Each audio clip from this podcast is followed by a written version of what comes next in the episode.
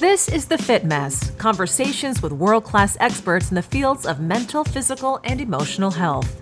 In this episode, so I have compassion and empathy for those fathers who so many of us resent because they were doing their best and they didn't have the tools. And what they were trying to do was protect us from other men that hurt them and from other boys that will hurt us. Now, here are your hosts, Zach and Jeremy. What does it mean to be man enough? What are the traditional ideals and traits that come to mind? Strong, in control, stoic. Sometimes the words that are used are worse, even toxic. And often, whatever words are used, they don't feel quite right to the men trying to define themselves.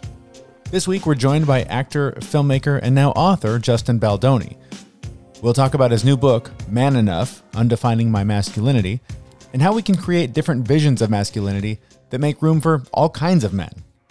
This is a topic that that means a lot to me because in a lot of ways it's the foundation of this show. It was the fact that you and I were able to have pretty open and vulnerable conversations about our struggles to to be healthy, to be happy that uh, gave us the idea to do this publicly and, and to share the struggle that is life and, and trying to take care of yourself.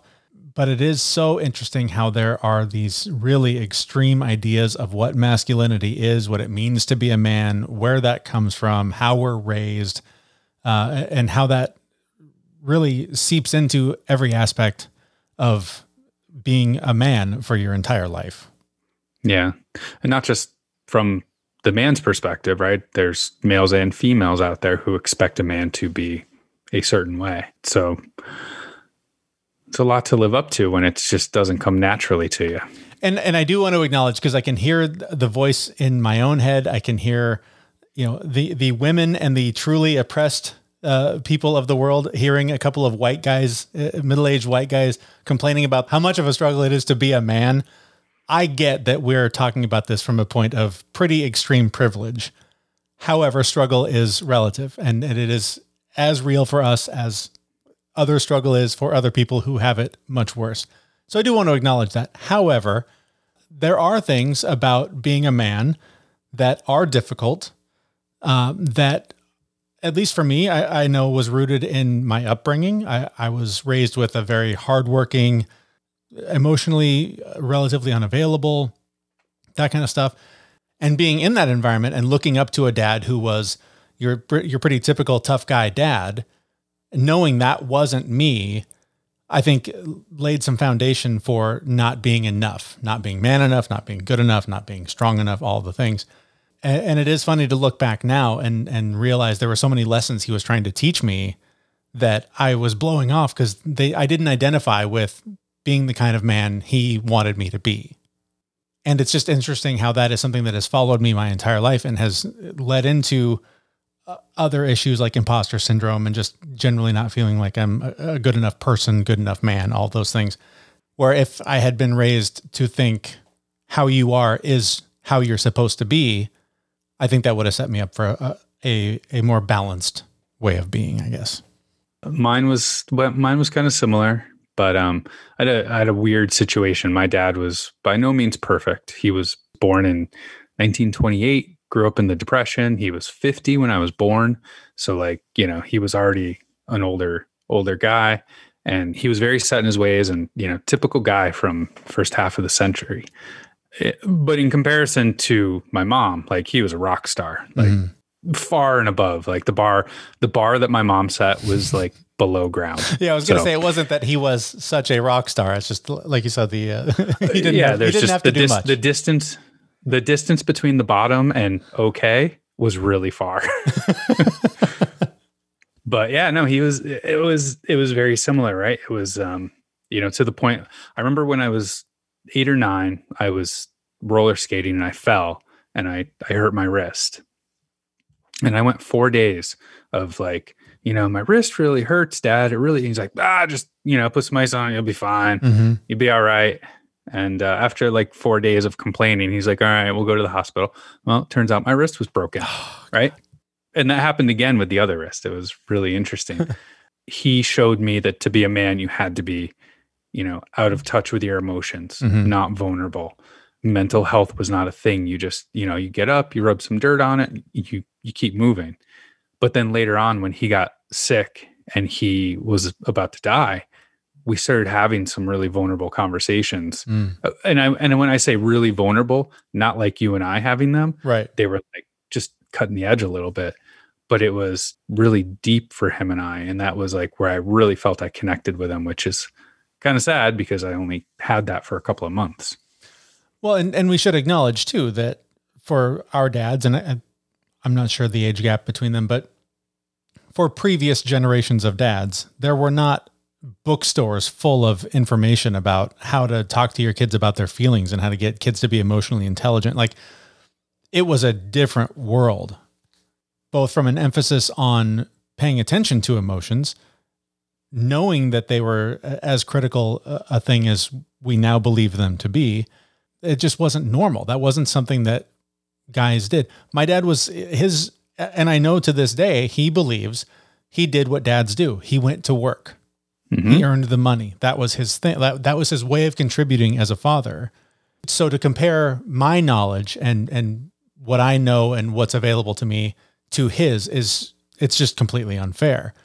It doesn't stop me from doing it. It doesn't stop me from judging a lot of the decisions that were made and, and the impacts it had on my life but I do have to, in the middle of that sort of internal mental rage, go, calm the fuck down. He had a different deal. Like he, he likes to give himself credit for being better than his dad because his dad was a piece of shit.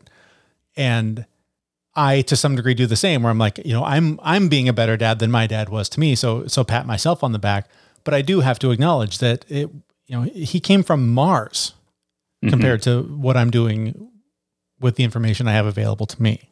yeah the access to the the resources that we have today is incredible like it's a, it's a game changer i mean there's no it doesn't surprise me that the chain of parenting is being broken as as big as it is right now. Like there's still a lot of people that aren't interested in actually learning and reading those resources mm-hmm. but you know you and i are parenting so differently than our parents did. And you know all my friends a lot of people i know they're doing the same thing. So it's it's really great to see that. Well, and speaking of the resources, I mean, you know, we're going to get into a really interesting conversation in just a minute about masculinity. And I've been involved in some online sort of debates or, or discussions about what masculinity is. Is it toxic inherently and all these things? And there are so many people that are hung up on the, you know, it, it's a definition. It's it's just like a number. It you know you can't change the definition of something. Well, first of all, we change the definition of words all the time. It- it- that's a very common occurrence. However, in this case, anyone who's hanging on to the definition of masculinity as their their root in what it means to be a man, you, you haven't read the definition because it literally, and I'm, I'm pulling it up right now on the on the dictionary online. one of those resources that we as dads have access to. Right, definition of masculine: male, having qualities appropriate to or usually associated with a man. All right. So no emotions, right? Nothing. Not, uh, not only Bury that, them. like not only that, having qualities appropriate to or usually associated with a man, that is open to evolution. That is open to change. That is something that the five characteristics of being a man are not there in the definition. So you can hang on to your definition, but it's not that one. Yeah. Yeah. And I just think it's important. I, here's what I know. Anytime that I have not been open to change, that I have not been open to another perspective, to another way of seeing the world, I've caused myself struggle and heartache and difficulty. Holding on to things and holding on to your beliefs and holding on to these ideas that are, are taught to us and, and are sort of forced upon us closes you off from a broader perspective and, and a broader experience in your life. And so I would challenge anyone who's hearing this and going, "Oh, this is that's not what it means to be a man. That's not manly enough. That's not masculine." You're hanging on to something that is going to cause struggle for you.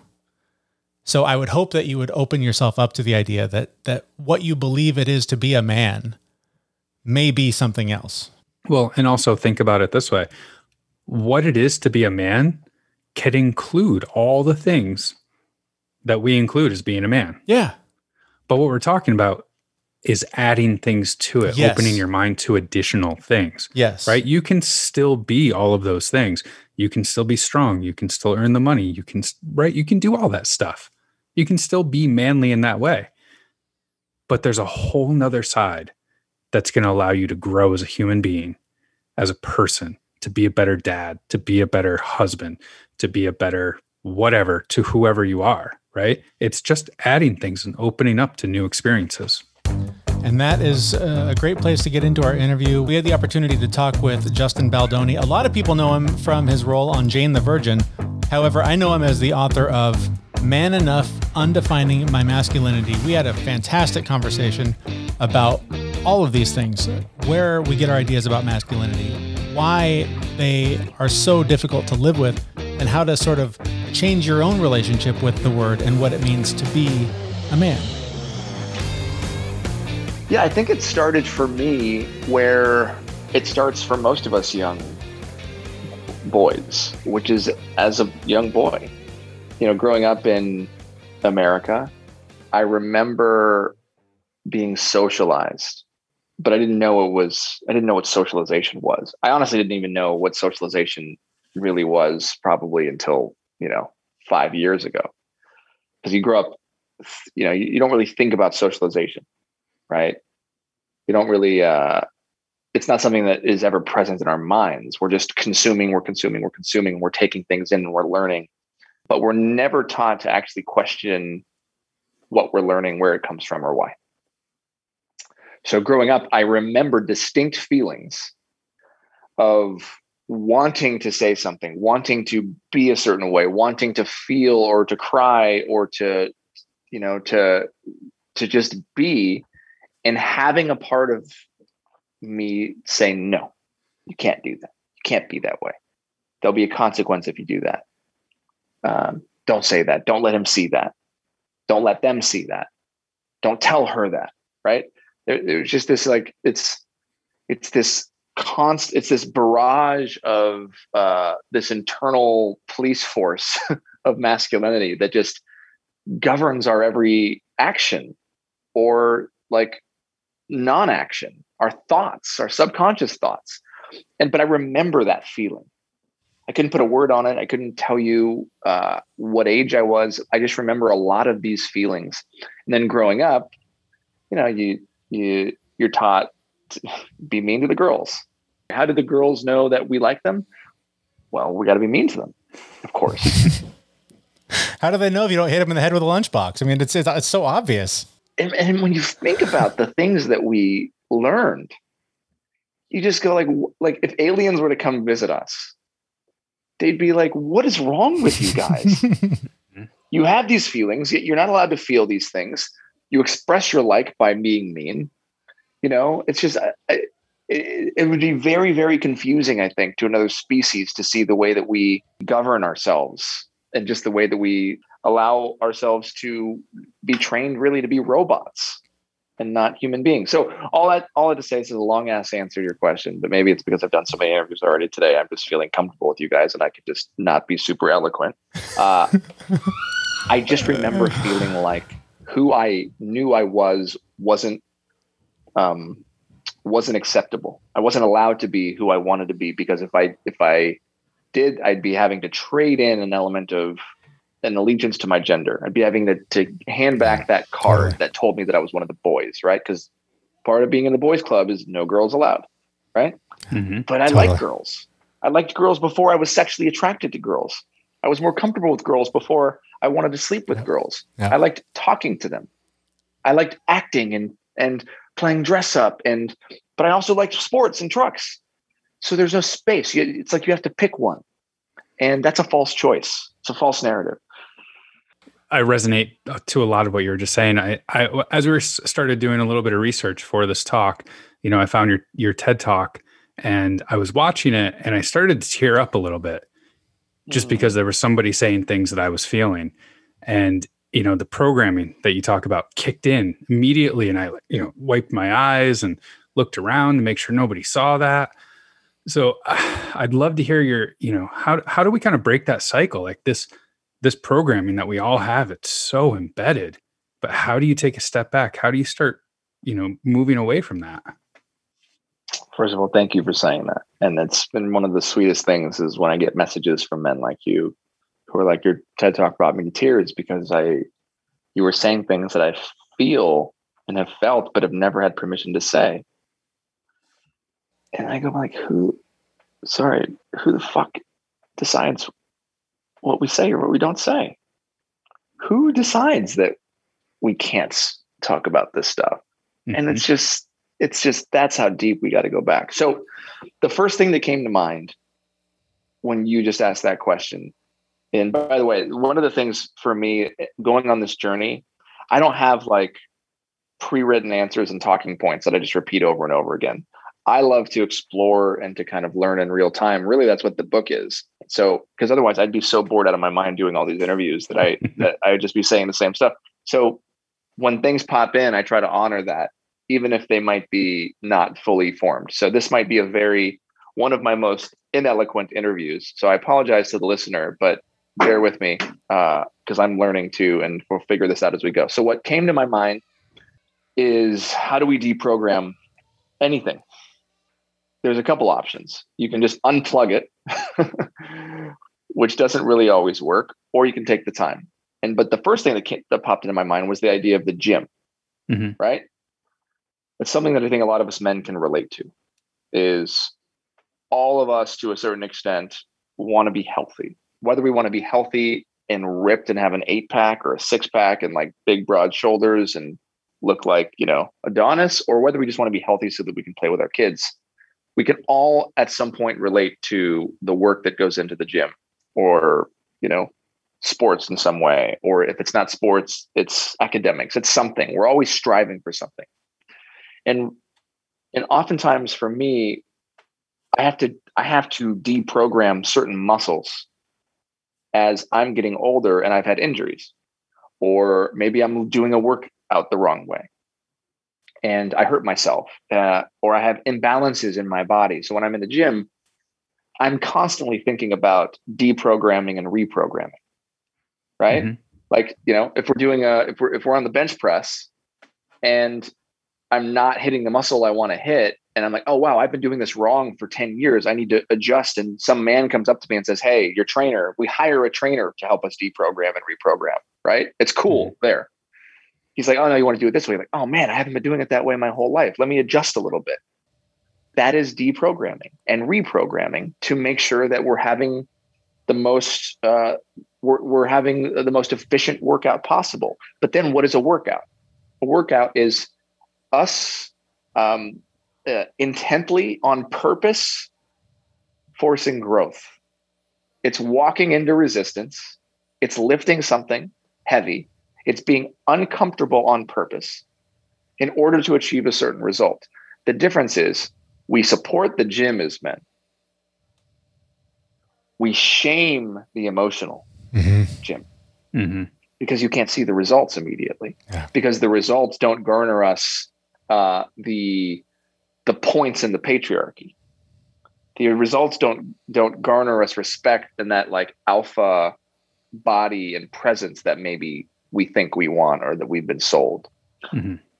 The spiritual, the emotional gym is deprogramming and going in and asking ourselves why. Going to therapy if we can afford it. Having uncomfortable conversations with friends like you guys and saying like so what so I did this thing. She told me that I was really that that was really fucked up. I got defensive. I need to unpack that with somebody. Like, do you what do you think? And and going and being willing to go in and and unlearn and say, oh wow, that actually started there. That started when I was seven years old. That started that came from my dad. That's what my dad dad did to my mom oh my god and then you have this like mind-blowing experience of realizing that this isn't even you this isn't even me right i didn't learn like i, I didn't. i wasn't born and then just suddenly like decided to talk over my wife like an asshole no i was taught that that was modeled behavior that was a patriarchal sister system telling me that my voice means more than hers and so therefore because my voice is louder I have the free space because I'm a man to exercise that space and to use my voice to silence hers. Doesn't make it right. That's what's been reinforced in me since I was a kid. Mm-hmm. So we have to unlearn it. We got to go to the gym. We got to put on that weight. We got to let our trainer tell us that, you know what, we're doing it wrong.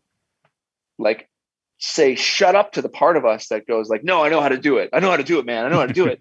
like, no, maybe I am doing it wrong. Lift the weight, allow ourselves to grow, be comfortable in the uncomfortable because we want the muscle to grow and be and tear and have pain so that it can fill with blood and grow. And then be like, great, now I know how to do it. Let me try again tomorrow. You mentioned your dad. Uh, I've heard you talk about your dad and, and how he was kind of the sensitive guy and you wanted him to teach you to work Yeah. with your hands and all that. I'm sure you've heard a million stories from guys who have dad issues. Mine, I related to your story, but but in the opposite way. My dad was an electrician. He worked with his hands, hardworking laborer guy, not really around much, not emotionally available. That's most by the way, just Jeremy, that's most of that's most of I would say the, the vast majority of stories are like yours. Yeah. It's so interesting though, because he was always trying to get me into his shop to teach me to do the things that you wanted to learn how to do. And I was like, this is bullshit. I don't want to, this sucks. I don't want to be out here doing this. And it's funny after the fact, as I've become an adult and been trying to fit into the man box, I'm always like, why can't I fix the fucking toaster? If I'd listened to my dad 40 years ago, I'd know how to do this. It's so funny how that relationship with our dad Yeah. influences who we become. And and I wonder if it is common, maybe you've heard a lot from people that wish they had listened then because as an adult they figured out that had the lessons they'd been ignoring, had they followed them, they would be closer to what they're trying to accomplish. Does that make sense? Yeah, I think it's a look, I think it's a couple things because I think that even if you would have listened to your dad, you would have resented him for something else. Oh, of course. Yeah. So it's an it's a zero sum game. The one thing that I do feel is universal, and what's helped me on my journey is I have so much compassion for dads, hmm especially our dads or the baby boomer dads and older, the grandparents, those men. And it'd be very easy to be resentful of those men. But if you think about it, and you think about what your dad was doing when he was trying to get you in a shop, he was te- he was he was teaching you what he knew, hmm Mhm. and he was Totally. trying to prepare you for the world, which is why this is so confusing. And th- there's a whole group of men who think that this movement of undefining masculinity, or you know, they call it performative wokeness, and all the different various things, is attacking masculinity, and it's the opposite. I'm actually my my work is to bring more empathy and compassion for men, and to help understand that we've all been socialized in the same system, men and women. And us men are not only hurting each other, but we're hurting ourselves because the system doesn't benefit us truly. And so when I think about your dad and other men, what they were trying to do is protect us from the very same system that hurts us, hmm the system that hurt them. They were probably bullied. They they don't feel like they're enough. They don't feel like they could measure up. They don't feel like they provide enough and protect enough. They carry the weight of the world on their shoulders when they go to work every day and work a job that they hate. They're exhausted at the end of the day. They're resentful of the fact that the system makes it makes them have to work so hard that they don't even get to parent during the day and they're too tired to be fathers before when they get home to be present with their kids. And the only thing they can do is turn on the TV. So I have compassion and empathy for those fathers who so many of us resent because they were doing their best and they didn't have the tools. And what they were trying to do was protect us from other men that hurt them and from other boys that will hurt us. And so I don't think there's an answer of like, I wish I would have listened or not listened. I think no matter what, we would have been like, man, my dad didn't teach me that. The grass is always greener. When in reality, it's our job now as men to say, like, yeah, okay, I need to allow myself to be angry and resentful of my dad. And now I need to forgive him Yeah. because that's how I'm going to heal. And now I'm going to do better than he did, just like I know he did better than his dad. Yeah. Those of us that were blessed enough to have a father who did do better or have a father at all. Mm. Because a lot of fathers didn't do better. Yeah. And that's another thing that we need to have empathy and compassion for because hurt people hurt people. And a lot of boys have been hurt by their fathers, especially in that generation. My grandfather, I found out that my grandfather never went to one of my dad's sports games growing up. Ever. He was an Italian immigrant. He worked at Studebaker, a car company. He ended up becoming a senator in the 1940s, despite being raised very close to the origin of the Ku Klux Klan. And back then, Italians were treated terribly. I'm not comparing, by the way, the, the plight of injustices right. there, but he overcame so much. He didn't have the emotional capacity. He never told my dad he loved him.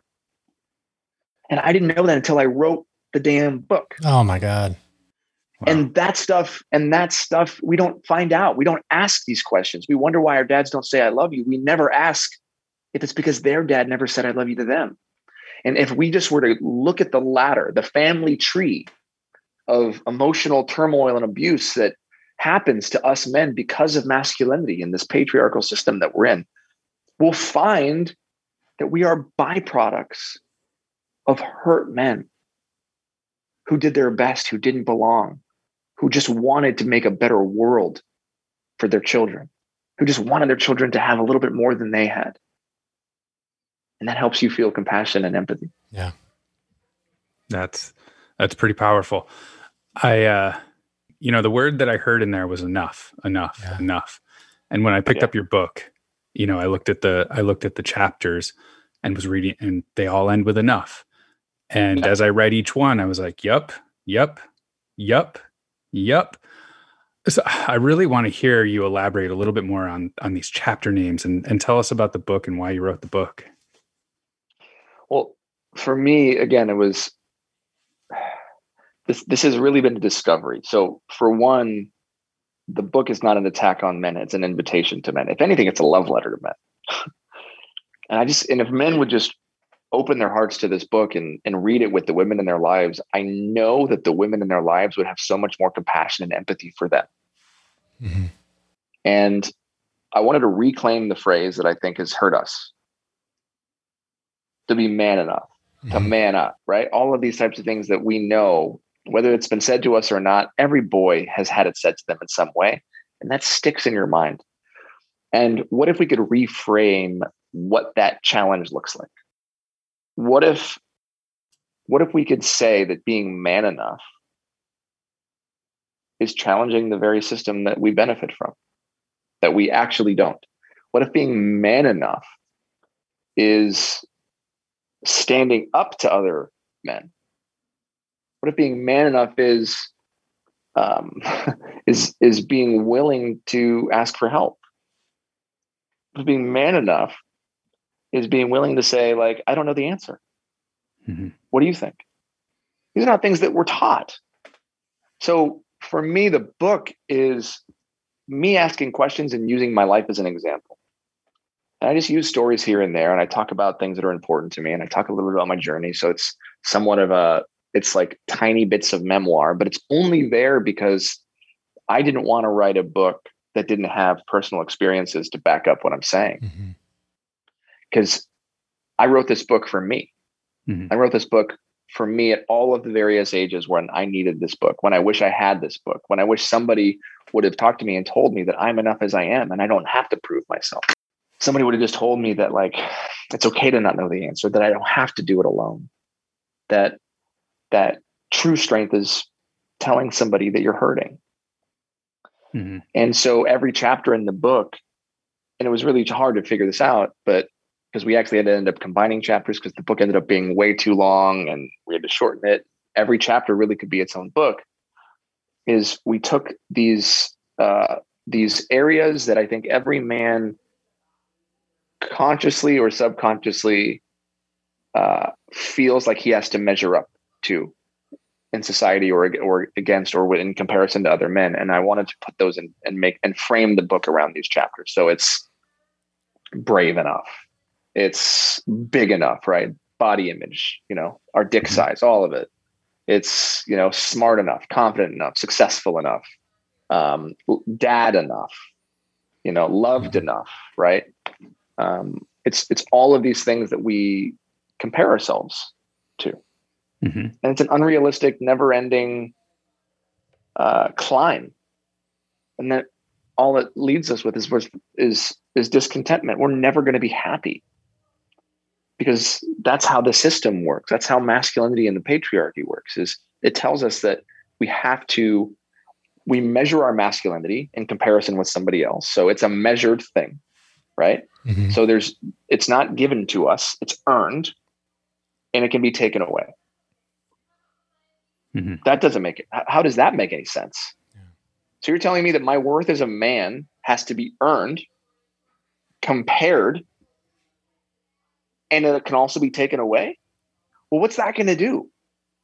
That's going to I'm going to be raised with anxiety and stress and anger and feeling like I'm not enough and that I'm not smart enough and I suck and that all of like because I'm always comp- I'm always seeking validation from the outside world. My masculinity is a constant comparison with external factors that are not in my control.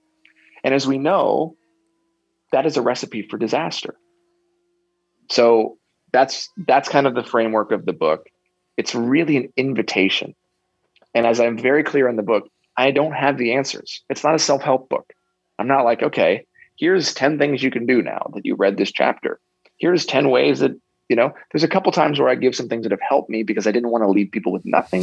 but the biggest thing that this book does is it makes you hopefully ask the question, why? And go into your heart to find out, well, what makes me tick? Do I experience this? And you know what? Maybe some men won't. There's a lot of men like you that will. So much of what you do in the book is what we've been trying to do here, and it's very much the same. We are not experts. We're sharing our our exploration, our journey into all these different tools and tips and tricks and things that we try to do to improve all aspects of our lives. And it has for us also been very much a learning process. I'm curious since this came out, since you've been doing these interviews and hearing from people, has any of the learning that you experienced writing the book evolved? Have you learned more is there something where you're like, wow, I hadn't even considered this when I sat down to the to the computer to start oh, writing yeah. this book? Oh yeah, there's so much more. There's so much more. I mean, one of the things that I've thought a lot more about that I couldn't really write about is, you know, the internal misogyny that women face. And because one of the things that I've been getting a lot of is messages from men saying, Hey, dude, I cried in front of my girlfriend, wife, and she was like, she basically told me to man up. oh my god. And this happens all the time. And that was one of the things that I I didn't touch on in the book.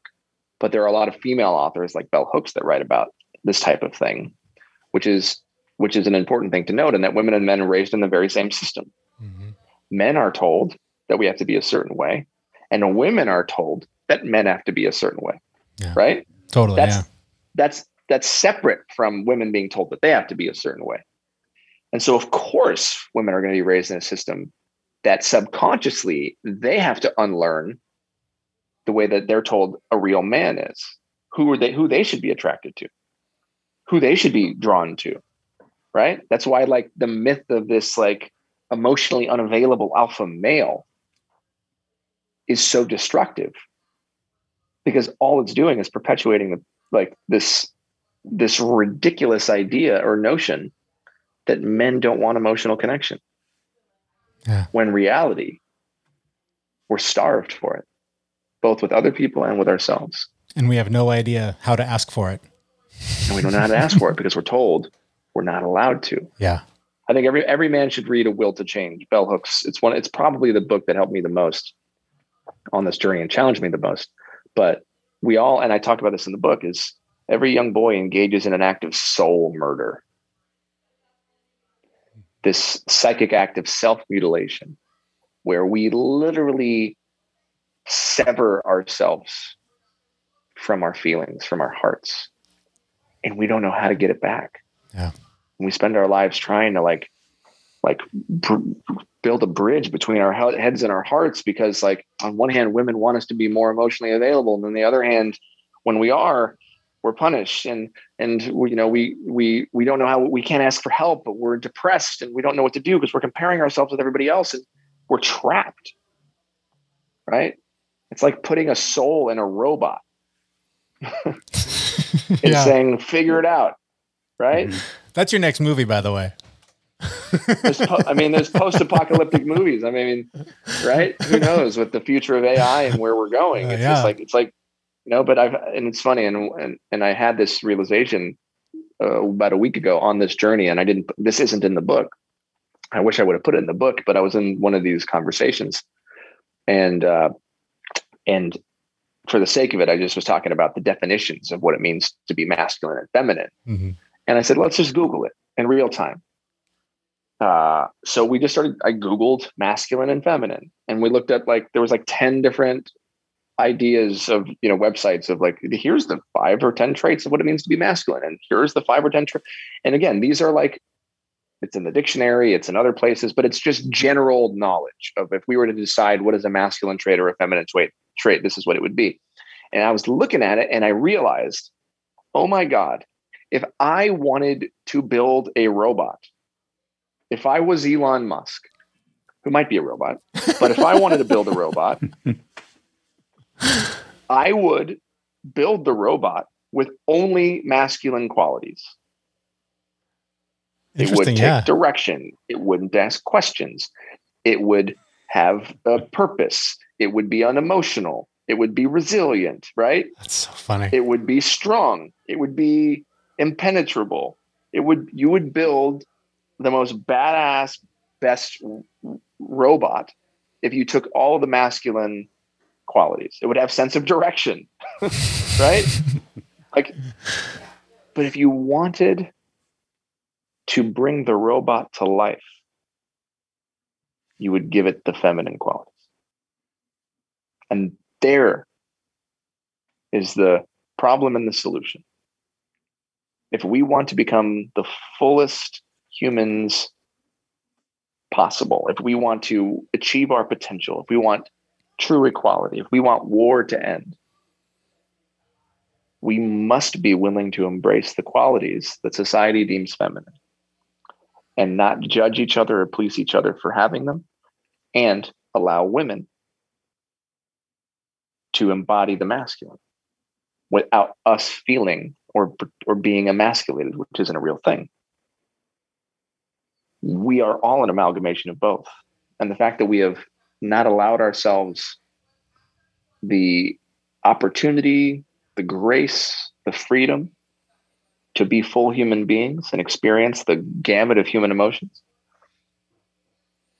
it's very easy to see why the world is in the position it's in I don't want it to be, but that's a perfect place to end. I know you've got another call that you are already a couple minutes late for. This has been amazing. Your Oh, work, good. your work is so powerful and really means a lot. And hearing you speak today and in your TED talk and reading your book, I've teared up multiple times. So oh just thanks thank Jeremy. you for for what you're doing, man. This is really important stuff, and uh, really appreciate your time. And would love to have you back sometime. Absolutely, guys. Zach and Jeremy, thank you so much for doing this work. It's so important. And I really appreciate the opportunity to talk to you guys.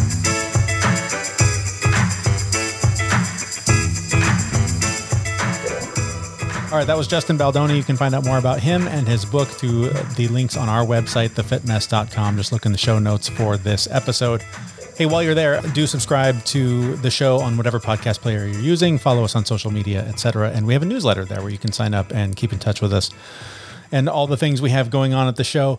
Some really important stuff there that I'm I'm so glad we had that conversation because that is uh, a perspective that is not often shared. It is, I think it's growing. I think there are the fact that we do this, there are other shows that do something like this. The fact that he's writing a book like that, this is important stuff. And uh, I think one of the big takeaways there is the idea that that masculinity is it's a perception. It's not it's not real. There's there's nothing about it that's real. It's this thing that we assign to men, uh, boys, and then measure and compare to other men. It's it's this constant game of am I man enough?